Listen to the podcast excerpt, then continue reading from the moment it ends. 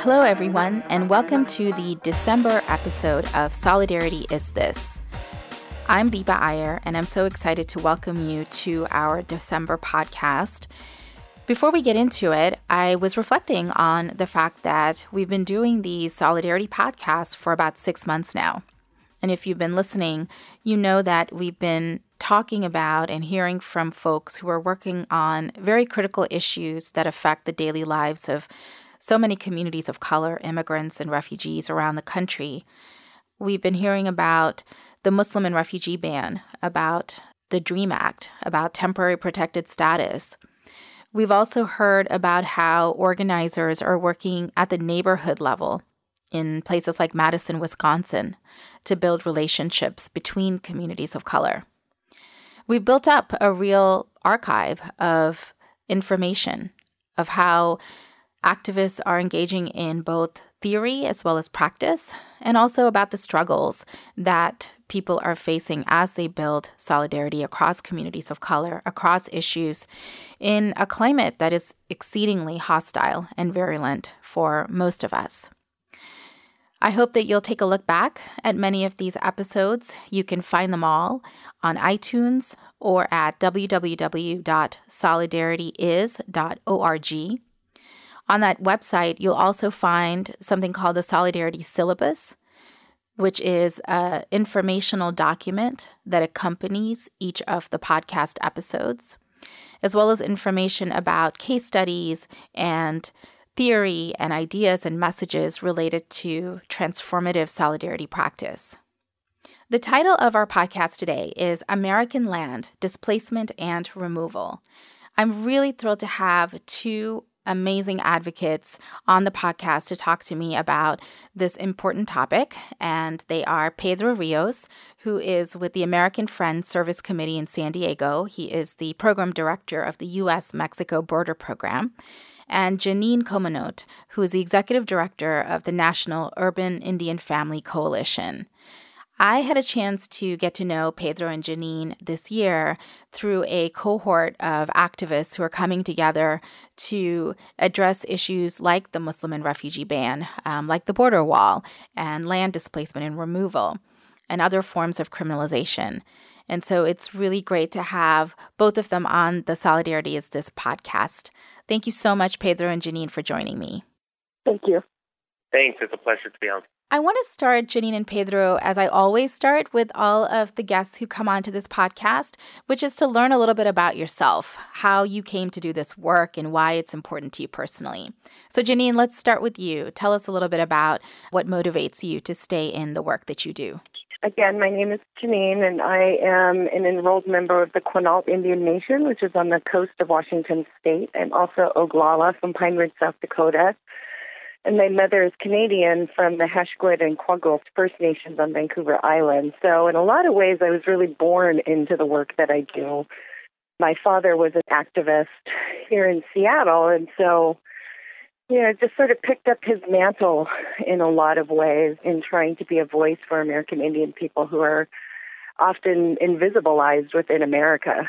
So, that's the primary motivation for the work that I do. And I frankly just enjoy it. I really enjoy getting to meet American Indian people from all over the country and getting to hear what, you know, sort of at the ground level, what the community thoughts are and, you know, what's driving people and what folks need.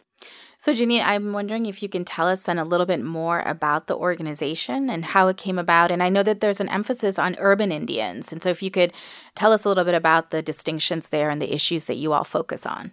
Our organization was really born from a thought that I had when I was working with um, somebody who was working at the Harvard Project for American Indian Economic Development, which really concentrates on tribes. Mm.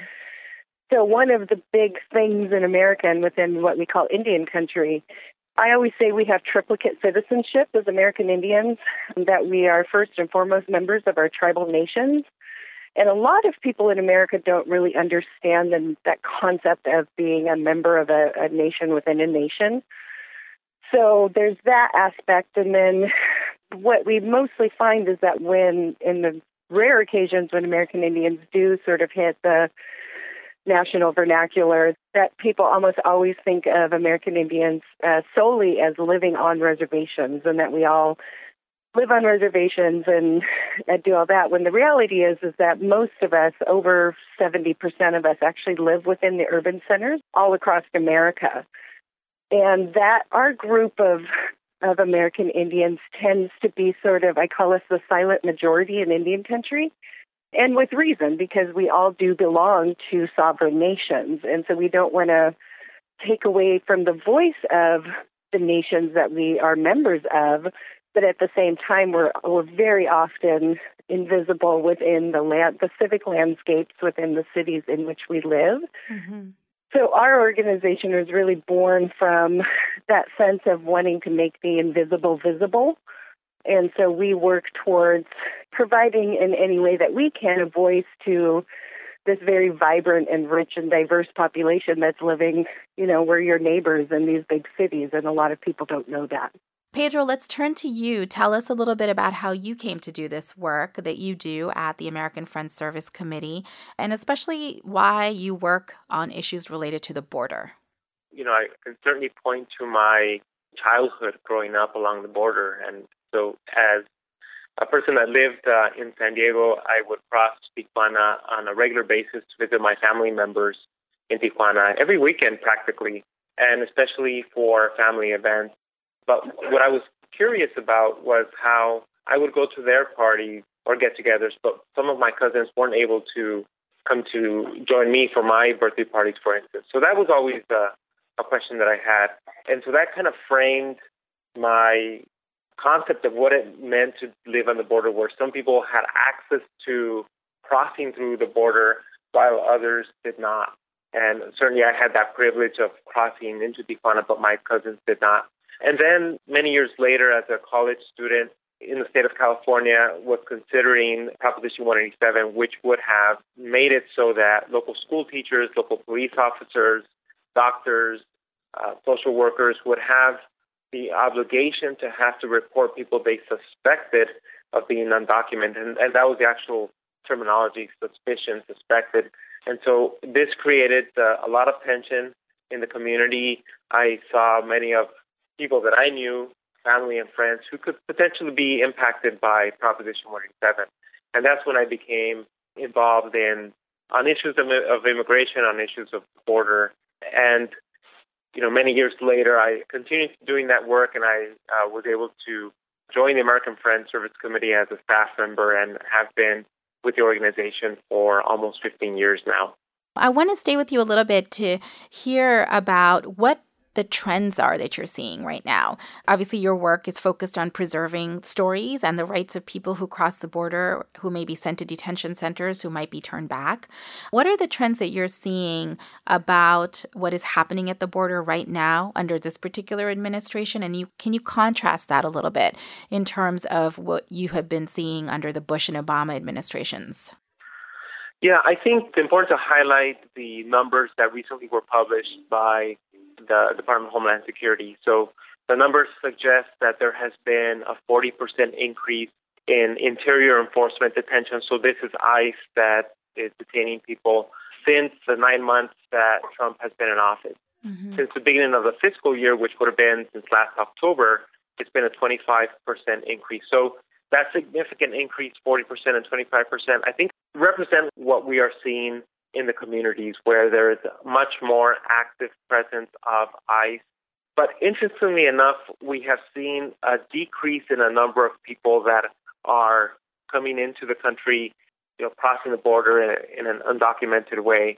The trends, though, over the past couple of years is that we saw a large number of Haitians making their way through South America, through Central America, through Mexico to the United States.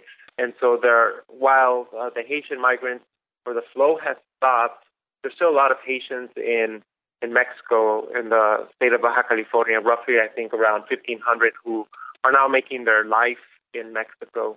One of the changes I have seen and have witnessed is that there has been an increase of people from India that are attempting to cross through some of the borders. So crossing the border actually right where the uh, border wall uh, prototypes are which is kind of interesting because they essentially are turning themselves in to Border Patrol.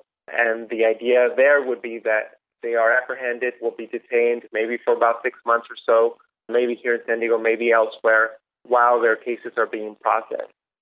Certainly, the greatest number of migrants that are showing up at the ports of entry here in, in the San Diego sector are from the southern part of Mexico, people who are fleeing violent situations. And a lot of these folks, as you mentioned, you know, from various countries, right, are seeking asylum in the United States. That's correct. They are seeking asylum, and I think um, you know I don't want to miss the first part of your question. How does it compare to the Obama and Bush years? Mm-hmm. Is that um, there has been a, a much greater number of people that are seeking asylum now than what might have been the case five years ago, ten years ago. But I certainly would say that the trend of deportation, especially during the Obama years, was significant I suspect that we probably will see that number continue under this new regime. And Janine, I wanted to turn to you because I know that a group of us, um, including you, visited that particular border with Pedro um, recently, the San Diego Tijuana border. And I wanted to ask you what that experience meant to you as a Native person. And also, if you could tell us a little bit about how borders actually function, right? What is the understanding of a border at all to Indigenous people? So I'll start with the latter part of your question, which is pretty simple for us Indigenous folks, is that we didn't put the border there. So we know that there's tribal nations all along both our southern and northern borders who have tribal members on both sides of the border.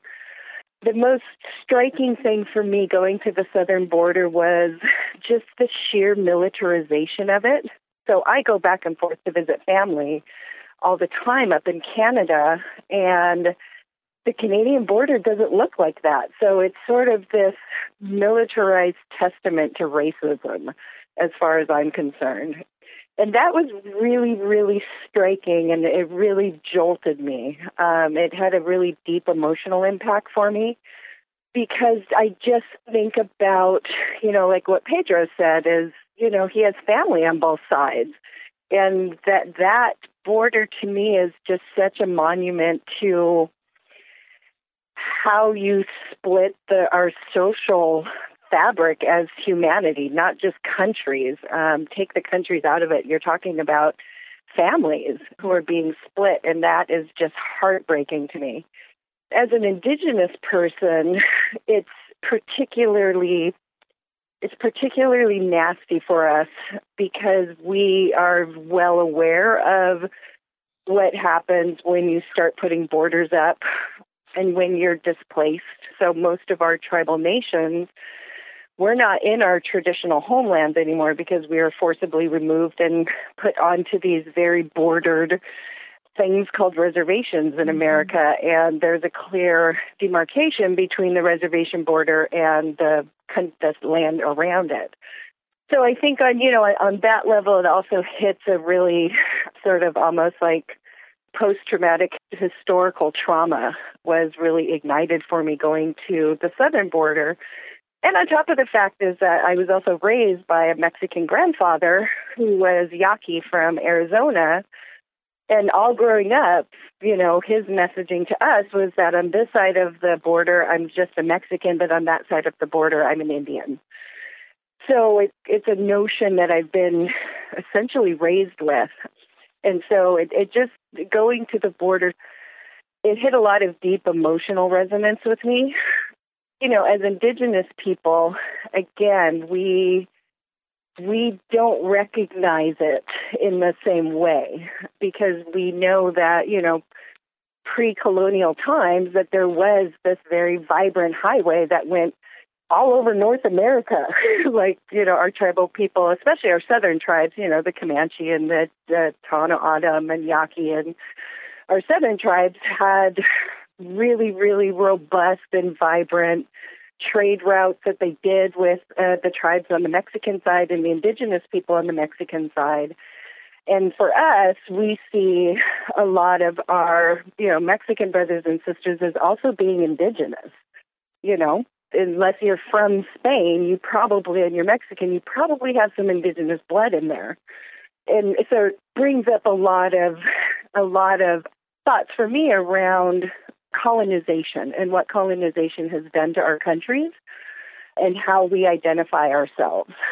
You know, so that's sort of it in a nutshell, but it was really powerful. And, and again, I'll just harken back to the just seeing like the barbed wire and electric fences and border patrol and people in on helicopters and on four wheels and in cars and just the sheer amount of human and economic resource that is being diverted to keeping brown people out of our country is just stupendous to me. I think that that's a really important point. It's racialized. The border itself is racialized, right? And I'm wondering, Pedro, how do you feel about that? Do you agree about, you know, that kind of analysis that the border is racialized and the militarization and the presence of Border Patrol is a response to that racialization? And tell us also about the additional ramp up that's happening at the border wall, um, at the southern border in particular, under this current administration. Janine, one of the phrases or one of the statements that you used, I do believe that it's a militarized testament to racism, absolutely. And if we look at, for instance, what the border wall buildup has been for the past 20 years, and a lot of people don't know that we already have one wall, two walls, in some places three walls. Mm-hmm. There are roughly around 700 miles of walls that separate the U.S. and Mexico. The U.S. and Mexico are separated between a roughly almost 2,000 mile delineation uh, between the countries. And the racialization of the uh, border walls, I think, exemplifies how the communities have been militarized. And so it's not uncommon, for instance, to see how Border Patrol is operating around the communities. Every time I drop off my children to school, I see Border Patrol vehicles that are right next to a school bus, for instance, or driving by the schools and carrying all the equipment that they use to detain human beings who are attempting to find a better life for themselves and their and their families. And so uh, the militarization of our communities has taken different different aspects of it that seek to normalize it so that people stop questioning how horrendous it is. So uh, it's quite common, for instance, for there to be a Border Patrol agent who might be participating in a award ceremony for good citizenship at a local school, and that same agent might be cracking someone over the head the next day, someone who crossed the border without proper documentation. And so the level of militarization has a serious impact on our psyche, and I think it just hasn't necessarily been measured to what extent it affects people who live along the border. We are seeing an increase in border wall buildup. We expect that this coming spring there will be some replacement wall of some of the existing uh, wall. The four, there's designated 14 miles of wall that will be replaced.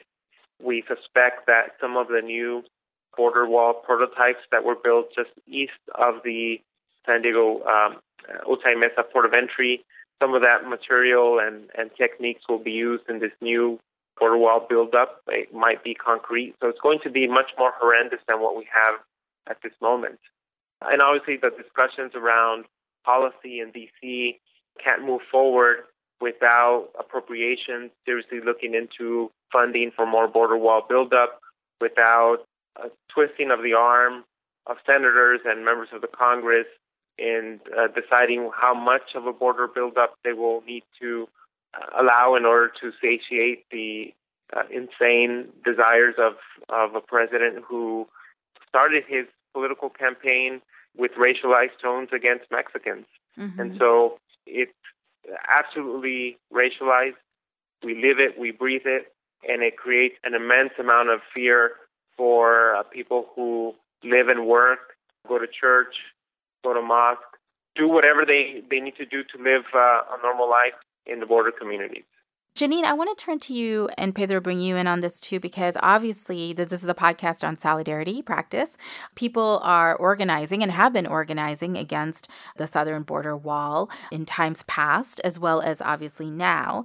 And you uh, mentioned, Janine, in particular, one nation that actually has a reservation that spans about 75 miles of the US Mexico border.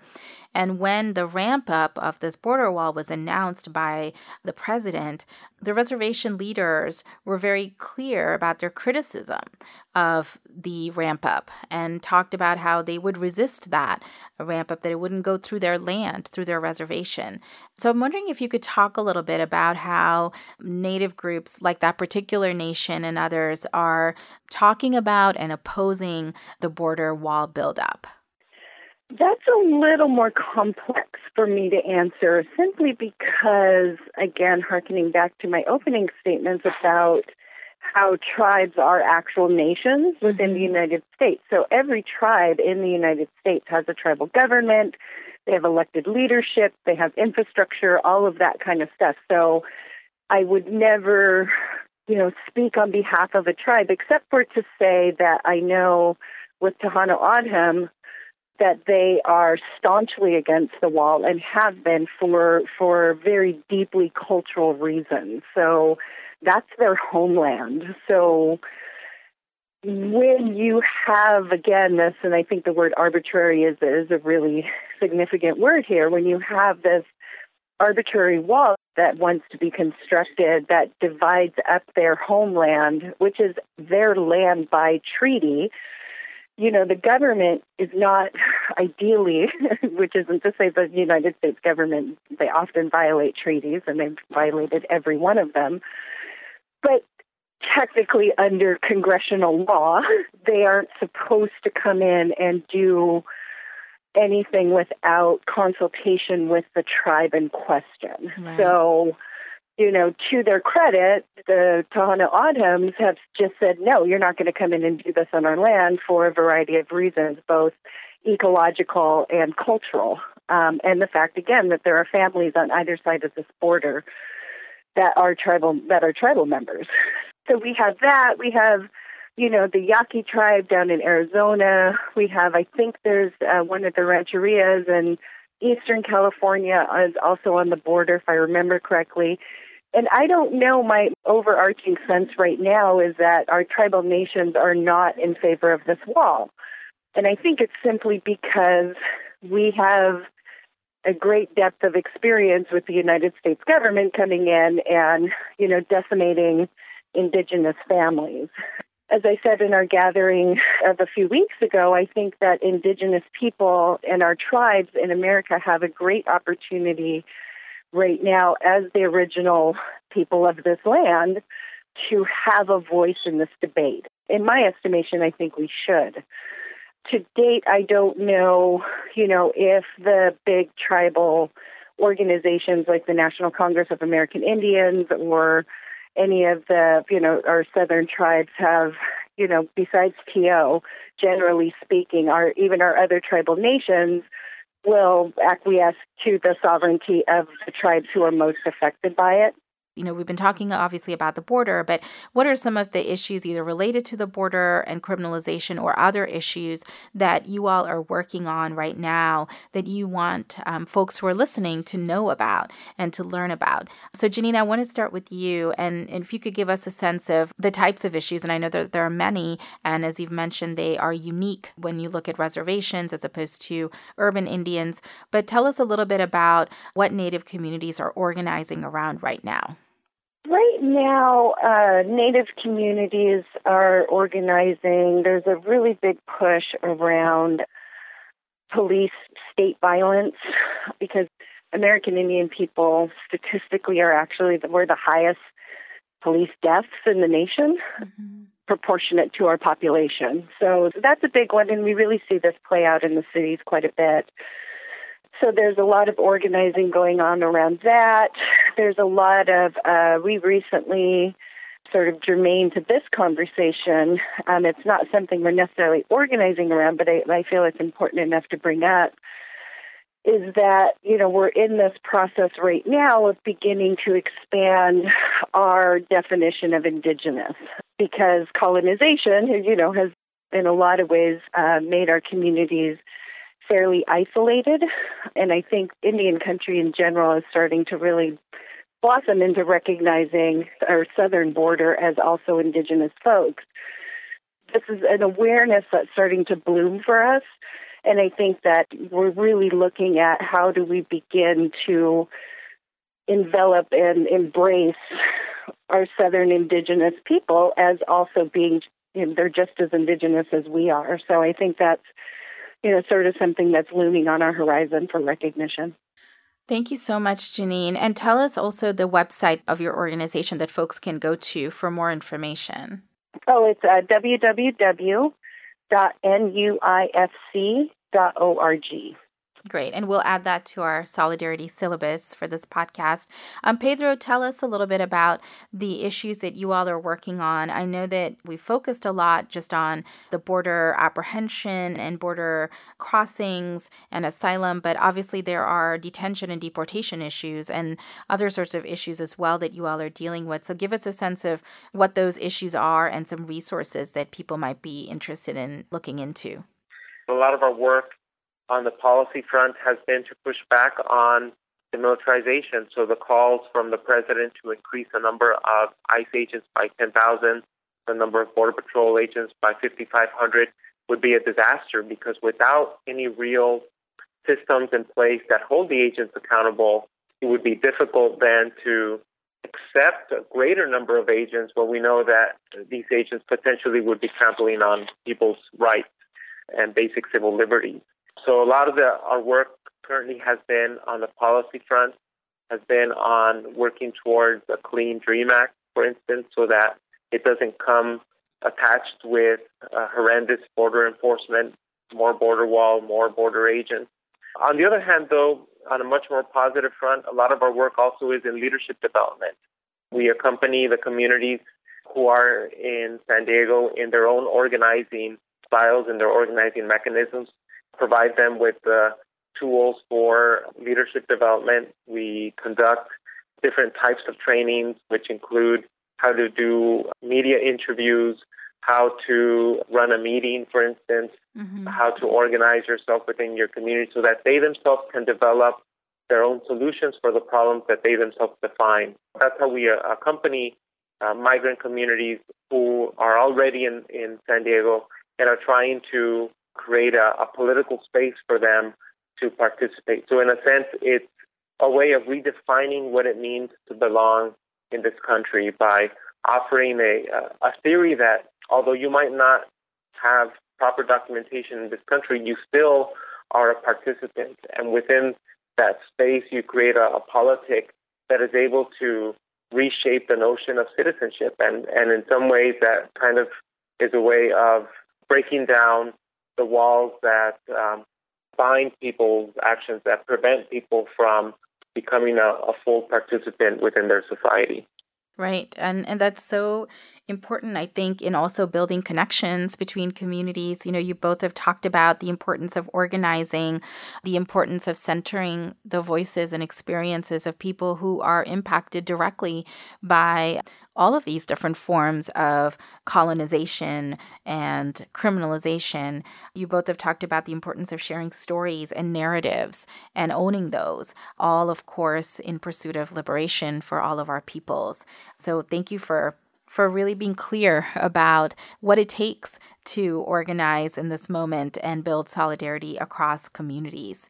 And also hope that folks enjoyed this conversation, learned from it as I have, and are able to look into the organizations and reports and information that both Pedro and Janine reference, and we'll try to include as much of that as possible in the solidarity syllabus for this particular podcast. There are so many issues that we've talked about, as I mentioned at the top of this episode, over the last six months of solidarity is this from the ban to the wall to the border and more. But I hope that as we've talked about these issues, people will also hear the ways in which folks are rising up, resisting, um, using our uh, resilience, building on our ancestors and our ancestral knowledge of what it means to survive and thrive, especially when it feels as though every single day is an assault on some aspect of our humanity. I want to end by reminding people of two other issues that should be on your radar, especially this month in December. Uh, the one of them is the importance of protecting our digital civil rights and the issue of net neutrality. And so, for those of you who'd like to learn more about that, please visit the Center for Media Justice.org and freepress.net because net neutrality is an extremely important, vital, critical issue for those of us who are organizing for those of us who are raising awareness, shaping narratives, just as Janine and Pedro talked about, but also for communities who seek information about how to live their lives and vital benefits and services. So please check out those two websites for more information on how to preserve net neutrality, which is uh, under severe attack and has been repealed. The second issue is one that we've been talking about a lot on uh, Solidarity is This, which is around the clean dream and the ways in which dreamers, undocumented immigrant youth can be protected in this country, given that the program called DACA has been rescinded by this administration. Please look out for information about how to ask for, demand a Clean Dream Act from Congress. This is another issue that is really important to many communities of color and immigrants around the nation.